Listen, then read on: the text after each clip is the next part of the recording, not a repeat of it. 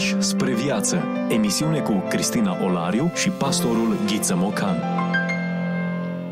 Bine v-am regăsit și de această dată, bun revenit, îi spunem pastorului Ghiță Mocan, prezent în studioul nostru. Bine v-am regăsit! Ne bucurăm să fim împreună în preajma unui alt autor. Plonjăm în secolul nouă, discutăm despre Fotie al Constantinopolului, un uh, autor care ne-a lăsat o moștenire pe care o vom scana în, în minutele următoare. Da, o moștenire bogată, însă înainte de aceasta, dacă îmi îngăduiți câteva detalii despre acest autor. Am zis câteva pentru că vreau să fiu prudent, se povestește mult în literatura de specialitate, mai ales în istoria Bizanțului, despre epoca lui Fotie, perioada lui de patriarhat și influențele pe care el le-a avut, se înțelege că pozitive, în spațiul acesta eclezial al Constantinopolului. Anul nașterii și al morții sunt, stau sub semnul incertitudinii, totuși se propune anul opt sute douăzeci pentru naștere și pentru moarte anul opt sute nouăzeci și unu. Fără să intru în detalii genealogice, trebuie remarcat că Fotie s-a născut într-o familie din părinți extrem de bine poziționați din punct de vedere politic și social. Tata venea dintr-o familie de funcționari înalți uh, ai Constantinopolului, iar mama uh, se înrudea cu, cu regina Teodora și fratele mamei, Bardas, care va ajunge la un moment dat uh, să fie împărat al Constantinopolului, al Bizanțului, uh, de asemenea, iată, în această, uh, în această ambianță, putem spune, regală, nobilă a orașului și a imperiului. Ei bine, vorbim de secolul nouă, vorbim de uh, renașterea bizantină, cum mai este ea numită, de perioada aceea de aur a împăraților bizantini, dar și a patriarhilor de Constantinopol. În această atmosferă va crește micuțul Fotie, care va ajunge să uh, lucreze, să învețe în cele mai bune școli cu cei mai buni uh, profesori, până când va întâmpina primul necaz existențial. Părinții lui sunt condamnați la exil de către un consiliu iconoclast la începutul copilăriei sale, astfel încât pornesc în exil și îl iau pe micuțul Fotie cu ei. Ca să înțelegem ce înseamnă consiliul iconoclast, suntem în perioada în care era marea bătălie pentru icoane, pentru iconografie și s-a împărțit creștinătatea în două tabere. Iconoclaștii, cei care erau împotriva icoanelor, și iconodulii, cei care erau pentru utilizarea uh, uh, icoanelor, a reprezentărilor. Și au fost momente când iconoclaștii au fost mult mai puternici și iată au avut această autoritate de a exila pe cei care erau uh, pentru. Deci gustă încă din uh, primii ani uh, ai, uh, ai vieții, gustă cumva această, uh, această amărăciune a exilului.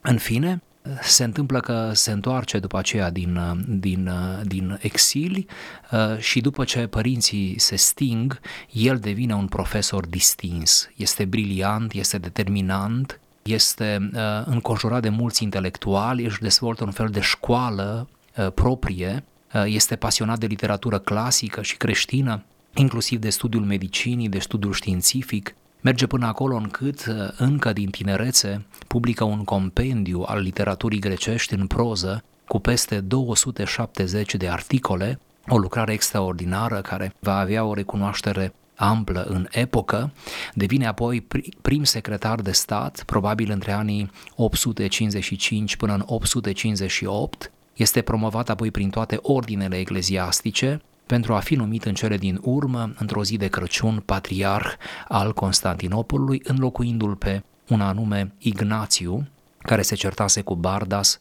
respectiv împăratul de Constantinopol. În fine, au loc aici mai multe altercații, este o întreagă tensiune la palat, să zic așa, sau în capitala Imperiului, papa de la Roma se implică și el, nu voi intra în detalii.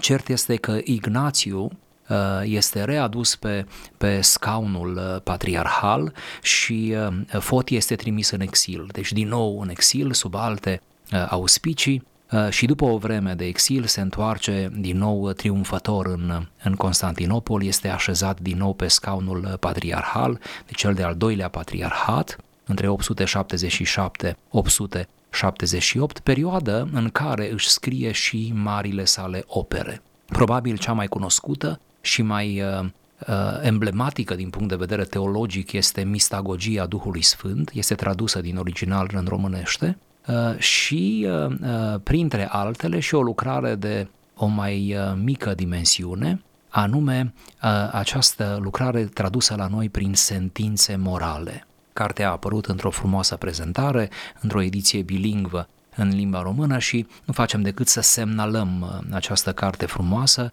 cu elemente de etică și vă propun pentru acest dialog să cităm din Fotie al Constantinopolului despre cumpătare. Frânturi de înțelepciune.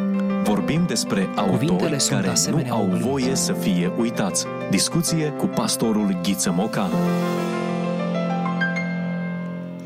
Propun să parcurgem unul din aceste texte și să ascultăm ce ne spune.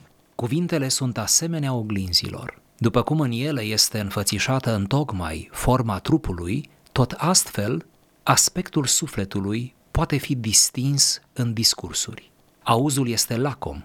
Se satură cu repeziciune să asculte cuvinte rezonabile, în schimb de cele care lingușesc și amăgesc, nu ajunge să se sature.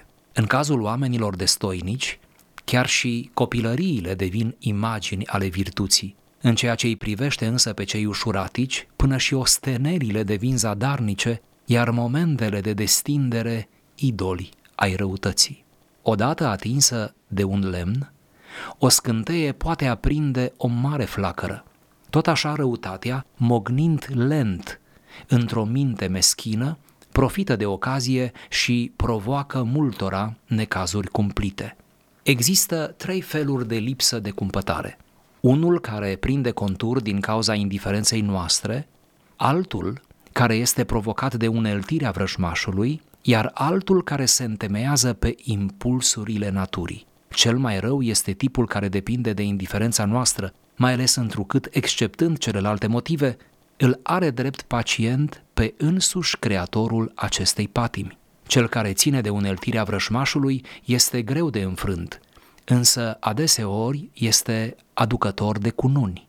Rugăciunea, paza gândurilor și despătimirea trupului ne redau stăpânirea asupra acestora, precum și asupra zburdărilor naturii.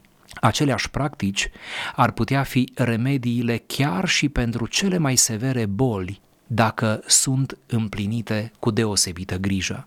Necumpătarea limbii este o dovadă a depravării minții. Sufletul stăpânește trupul și îl conduce în acord cu natura, precum un vizitiu caii, un cârmaci corabia și un general armata. Dacă rânduiala este răsturnată și trupul concurează, răsculându-se împotriva sufletului și împingându-l spre propriile absurdități, ea sfârșește în aceeași ruină prin care pierd caii, corabia și ostașii atunci când îi resping pe vizitiu, pe cârmaci și pe general în încrederea de a comanda, a cârmui și a mâna ei înșiși. Sărăcia este cel mai adesea învățătoare a cumpătării și a moderației, după cum bogăția este cea a necumpătării și a excesului. Îmbuibarea cu mâncare obișnuiește să cauzeze boli. Frugalitatea, în schimb, aduce sănătate. Cea din urmă reprezintă, de fapt, satisfacerea unei nevoi, în vreme ce prima împovărează și zdrobește trupul prin adaosuri fără măsură. Bogăția care tinde spre cumpătare îl arată cu adevărat bogat pe cel care o deține, dacă cel care dorește să dobândească prisos, peste prisos nu va înceta, de aprigă și de nemângâiată sărăcie va avea parte, căci lăcomia îl face lipsit de multe pe iubitorul de avuție. E bine să ne oprim din când în când, să descoperim sensuri noi, lecturi adânci și să ne lăsăm inspirați. Și inspirați vrem să fim în urma unui discurs, iată, despre cumpătare. Ne oprim asupra unui text vechi din secolul nouă, care, pe de o parte, cred că e un, ca un manual de înțelepciune. E înțelepciunea pe care am moștenit-o, nu am inventat-o noi, dar pe de altă parte o provocare pe fiecare dintre, pentru fiecare dintre noi să ne analizăm din prisma aceasta pe unde stăm, cum suntem. În Evul Mediu, să menționăm asta în deschidere, exista uzanța ca un om care ajunge mare, fie în fruntea Imperiului, fie în fruntea Bisericii, printre lucrurile pe care le scrie, să fie și câte un manual de tipul acesta. Era mereu așteptarea și eu cred că e legitimă ca cei mari să învețe pe cei mici, ca mulțimile de oameni pe atunci needucate, analfabete, totuși să privească spre cei din frunte ca spre niște modele și principiile acestora să ajungă într-un fel sau altul, prin rostire sau prin scriere, până la ei și ei cumva să-i imite pe cei mari. De aceea să nu ne mirăm că printre lucrările de teologie pe care le-a elaborat Fotie al Constantinopolului, avem și această lucrare pe care am putea o numi de etică aplicată. Se simțeau datori marii lideri ai bisericii să scrie și despre etica aplicată. Poate ar trebui să ne simțim și noi mai datori, să vorbim uneori, nu, despre asemenea noțiuni cu cei din jur, cu cei mai mici, cu cei care privesc spre noi cu o anumită așteptare.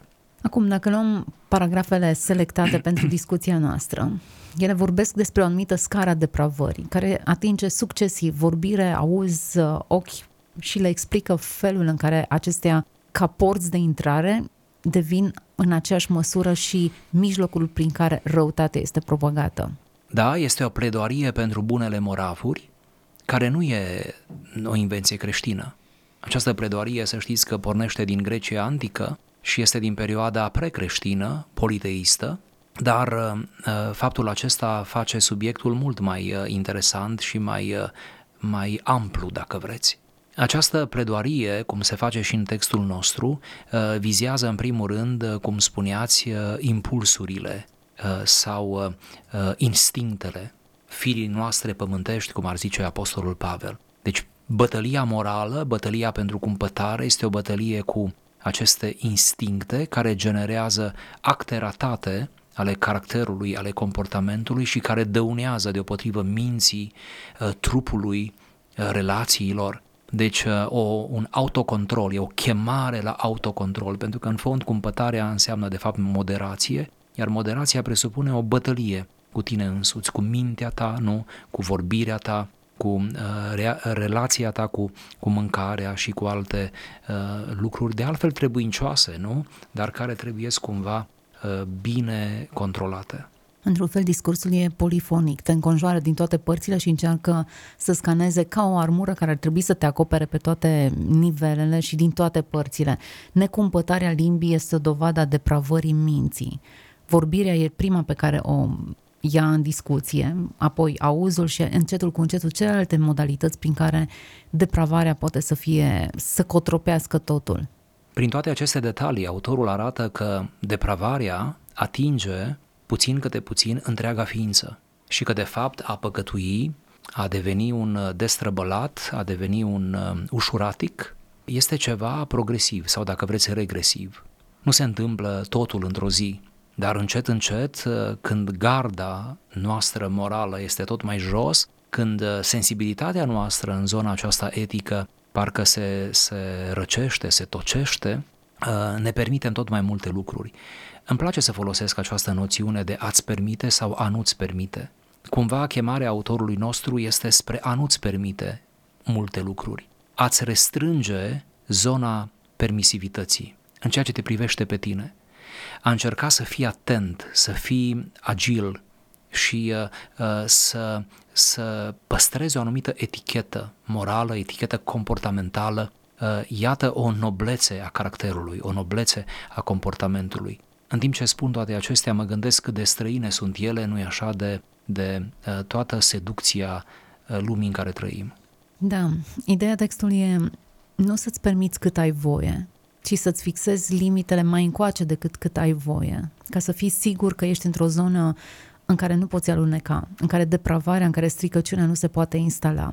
Cuvintele sunt asemenea oglinzilor care înfățișează în tocmai forma trupului. Cuvintele reflectă realitatea ta interioară. Dacă noi avem senzația că poți să vorbești orice, nu chiar așa e sensul și nu chiar asta ai vrut să spui, ei bine, cuvintele și toate elementele prin care tu te exteriorizezi nu faci altceva decât să scoți ceva din interiorul tău. De aceea precauția este foarte necesară. De ce trebuie să fim precauți? Pentru că atât va cunoaște celălalt despre mine cât uh, îi dau eu voie să cunoască sau cât vede la mine, nu? Până la urmă nimeni nu poate pătrunde de-a dreptul în interiorul ființei mele ca să vadă cine sunt, dar va deduce cine sunt din gesturi, din cuvinte, din apucături, din uh, felul meu de a fi. Da? Din toate aceste lucruri mărunte, verbale și non-verbale, care mă definesc pe mine. Sigur că eu sunt mai mult decât ceea ce arat sau nu întotdeauna voi reuși să arat și nici nu e cazul să arat ceea ce sunt. Dar, pe de altă parte, avem acces unul la altul prin comportament, altfel nu avem acces. Deci să fim atenți cum ne, cum ne comportăm. Știți ce e culmea? Uneori suntem neglijenți cu comportamentul, uneori suntem chiar ușuratici și frivoli, dar avem pretenția, asta mi se pare culmea, să fim văzuți bine, să fim respectați, să fim... și ne întrebăm cu durere de ce nu suntem respectați, de ce nu suntem apreciați, de ce nu ni se cere părerea, de ce nu suntem de încredere. Pentru că, iată, ne-am creat premiza să nu fim, pentru că tocmai am devenit o cantitate neglijabilă în ochii celorlalți, cărora nu le inspirăm încredere. Prin toate acestea nu vrem să spunem să fim ursuzi, să fim insuportabili, să fim fără umor, nici vorbă, să fim cu de toate, să fim normali, dar normalitatea să nu însemne niciodată o cădere în ridicol. Da, până la urma urmei, normalitatea e definită de niște standarde și reguli pe care nu le putem juca noi cam cum vrem, în funcție de toanele, plăcerile sau contextul cultural în care noi ne găsim. Există un standard precizat deja și atunci când vorbim de etică, de moralitate, pentru că în direcția aceasta mergem, sunt standarde pe care nu le negociem noi. Iar aceste standarde ne duc spre conceptul de autocenzură. Când copilul e mic, pe măsură ce deprinde bunele moravuri, el este cenzurat de adulții din preajma lui. Așa e normal, așa se face, nici nu s-ar putea altfel. Însă după ce s-a făcut om mare, ca să cităm din Apostolul Pavel, mm-hmm. el ar trebui să lepede ce era copilăresc, adică inclusiv această nevoie de uh, cenzură exterioară. Și ar trebui chiar să nu se teamă prostește de nimeni și de nimic, ci să se teamă de el însuși și cumva să-și instituie autocenzura. Eu cred că un semn de maturitate este capacitatea de a te autocenzura, de a fi atent, de a fi prudent, de a-ți stabili limite peste care să nu treci, iar dacă ai trecut, să fie ceva regretabil și să te repliezi și să încerci din nou să te așezi în matcă, să nu-ți ieși din fire, să nu-ți ieși din principii, să nu-ți permiți ce alții își permit și uneori să nu reacționezi așa cum o cere situația, pentru că situația te poate degrada. Reacția aceea poate să fie mult sub nivelul tău și va fi greu să te reabilitezi, atât tu față de tine cât și față de ceilalți. Frumos spus. În cazul oamenilor destoinici, chiar și copilările devin imaginele virtuții în ce-i privește pe cei ușuratici, până și ostenelile devin zadarnice, iar momentele de stindere idolei răutății. În opoziție așezați cumpătații destoinicii cu cei ușuratici. Mi-a plăcut mult această afirmație. E chiar poetică. Pentru cine trăiește cum trebuie, vrea să spun autorul, chiar și când se copilărește, e, e, e ceva frumos, e, e ceva nobil. Destinderea e o virtute. Da. Aproape că și copilăriile îi le trece în dreptul, în dreptul virtuților, pentru că au în spate o bază corectă, o bază a sincerității, a, a iubirii, a deschiderii. E totul atât de pur, chiar și lucrurile acelea care, cum bine le numește, sunt copilării. Pentru că, în fond, la orice vârstă ne copilărim și e parte din, din, din viață. Pe când, în cazul celui nesincer, necumpătat, da, neatent, needucat, în cazul lui, chiar și faptele bune care le face, parcă nu ți le trebuie, parcă le vezi într-o cheie negativă, da? Ce frumoasă afirmație, ce adevărată, ce, ce potrivită, parcă, nu? Cu felul în care ne raportăm, cel puțin mental, unii la ceilalți. Acum, termenul de ușuratic și de destoinic pot avea valențe diferite, în diverse momente, dar modul în care le explic aici ne traduce puțin sensul pe care vrea să-l atribuim celor două cuvinte, ușuraticii, cei care își stabilesc limite permisibile, cei care trec destul de ușor dintr-o parte în cealaltă, eforturile lor sunt zadarnice, iar distracția lor este un idol. Poate că asta este durerea maximă. Pentru faptul că ești ușuratic și nu ești atent cu tine, îți periclitezi chiar și binele pe care îl faci uneori. Pentru că și un om ușuratic face uneori bine. Și autorul subînțelege asta. Doar că nu e așa, dacă, dacă faci binele într-un cadru nepotrivit, într-o atitudine și într-un mediu propriu, nu, care este atât de dubios și de alunecos, parcă binele acela nu-și atinge scopul, parcă nu e bine, nu e bine primit. Învățăm de aici că nu e suficient să facem binele, ci mai trebuie să avem grijă și la, la stilul nostru de viață și la cadrul în care binele acela are loc. Și interesant, ce ce reflectă aici este raportul muncă-odihnă. Ambele sunt pervertite, pentru că nu ai limite bine stabilite. Da, pentru că, iată, cumpătarea vizează nu numai zona morală, ci vizează chiar și zona aceasta existențială, nu? A munci este o vocație umană, ține de demnitatea umană. Munca, de fapt, ne definește, ne construiește, munca ne răsplătește, munca ne așează într-o condiție umană aproape maximală, nu? Munca este cumva inerentă ființei umane prin creație ontologic. Dar aduce toate aceste lucruri legitime într-o extremă, a nu te mai știi opri din ceva bun pe care îl realizezi, înseamnă să se întoarcă precum un bumerang asupra propriei sănătăți, asupra propriei uh, uh, minți, asupra propriilor relații. Poate că aici este bătălia maximă pentru cumpătare la oricare dintre noi, să fim foarte atenți cum facem binele pe care de altfel trebuie să-l facem, cum ne achităm de datoriile pe care de altfel trebuie să ni le achităm, cum reușim să fim ceea ce trebuie și în același timp să nu ne pierdem de noi înșine. Mi se pare așa de interesant că un text scris în anii opt sute reușesc să surprindă un concept cu care noi operăm în vremea noastră, și anume granițe sănătoase pe care trebuie să le stabilești în așa fel încât să funcționezi maxim. Iar aici aceste granițe sănătoase îți dau eficiență în muncă și îți fac odihna ta, chiar dacă e copilărească, să aibă sens și să fie o virtute, să fie ceva ce te încarcă în adevăratul sens al cuvântului. Oare nu despre aceasta vorbesc și cei care ne transmit faptul că granițele sănătoase, atât în relații cât și pe toate planurile, bariera dintre muncă și odihnă, dacă nu ne stabilim niște granițe sănătoase, evident, totul e degeaba. Nimic nou sub soare. Nimic nou sub soare. Iată că în orice secol deschis o carte, aproape la orice autor de tipul acesta încep să citești, regăsești idei care se reiau din nou și din nou de-a lungul istoriei civilizației, pentru că da, da, la nivelul acesta esențial al caracterului și comportamentului, chiar există niște paradigme fixe care nu se modifică indiferent cât de mult ne modernizăm noi. Ele rămân acolo ca o bătălie perpetuă, ca o provocare mereu vie a minții noastre, a fiecăruia dintre noi, și parcă pe măsură ce înaintăm în viață trebuie să fim mai atenți, mai prudenți și să greșim tot mai puțin. Acum suntem îndemnați să veghem asupra cumpătării. Cum ajungi necumpătat? Noi ne dăm seama la un moment dat că exagerăm într-o anumită privință, fie nu ne mai putem opri. Ei bine, textul ne pune în față trei tipuri de lipsă de cumpătare. Unul generat de indiferență, socotit cel mai primejdios, indiferența. Nu îmi pasă ce se întâmplă dacă depășesc anumite granițe. Și iată cum indiferența este amendată, așa cum se cuvine, și poate că noi nu prea băgăm în seamă această realitate și plătim prețul. A fi indiferent înseamnă a fi indolent, înseamnă a îți pune în minte că nu-ți pasă, nu-ți pasă de consecințe, nu-ți pasă de ce spun ceilalți. De obicei, cine folosește des cuvântul nu-mi pasă, va sfârși rău.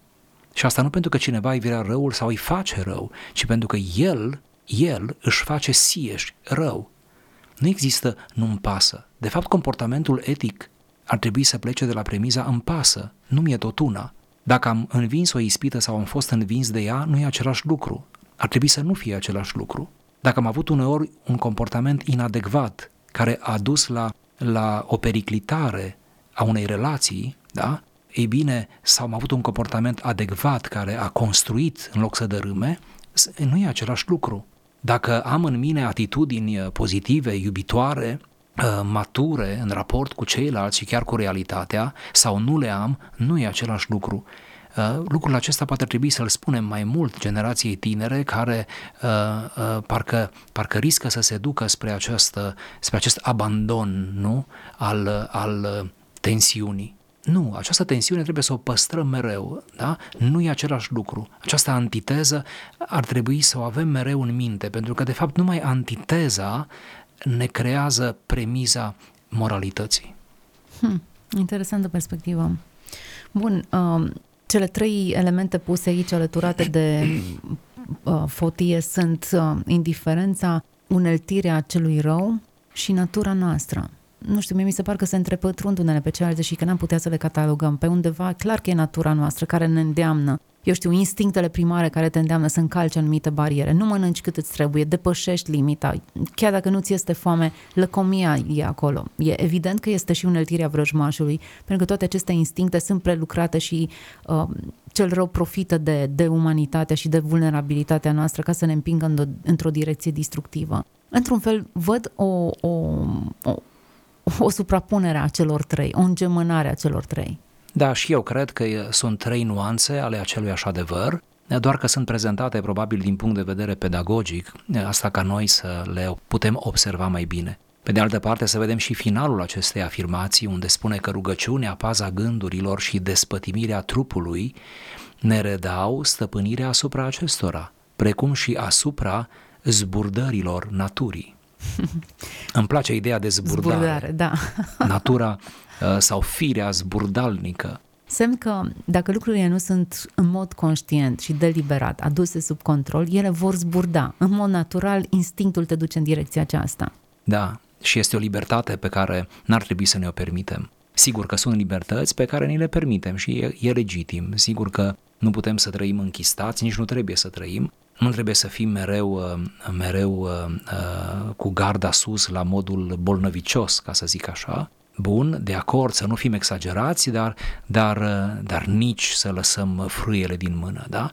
O, iarăși niște metafore foarte frumoase, cum le-ați auzit în lectură, sunt metafora vizitiului care conduce caii, a cârmaciului care conduce corabia, a generalului care conduce armata, adică mereu vizitiul, generalul, da, cârmaciul, iată imagini ale autocontrolului, imagini superbe care, să știți că apar nu numai în literatura creștină, ci și cea necreștină și care dovedesc încă o dată cât de mare nevoie avem de o, de o supervizare, să spun așa, peste gândurile noastre, peste vorba noastră, peste activitățile noastre. Așadar, cel ce este stăpân pe sine este mai de dorit decât cel care câștigă cetăți. Da, e o concluzie foarte bună, cred. Suntem la finalul acestei emisiuni, o emisiune în care am vorbit despre cumpătare, care nu este opțională. Pentru un creștin nu este opțională, pentru un om sănătos nu este opțională, iar această cumpătare, acest autocontrol peste toate domeniile vieții noastre, tradus în limbaj contemporan, granițe sănătoase peste toate domeniile din viața noastră, pornind de la sănătate, obiceiuri, relații, pe toate palierele, acest autocontrol trebuie să-și, să-și facă simțită prezența. Mulțumesc tuturor celor care ne-ați ascultat, vă doresc în continuare audiție plăcută, fiți binecuvântați! Ați ascultat emisiunea Pași spre viață cu Cristina Olariu și pastorul Ghiță Mocan.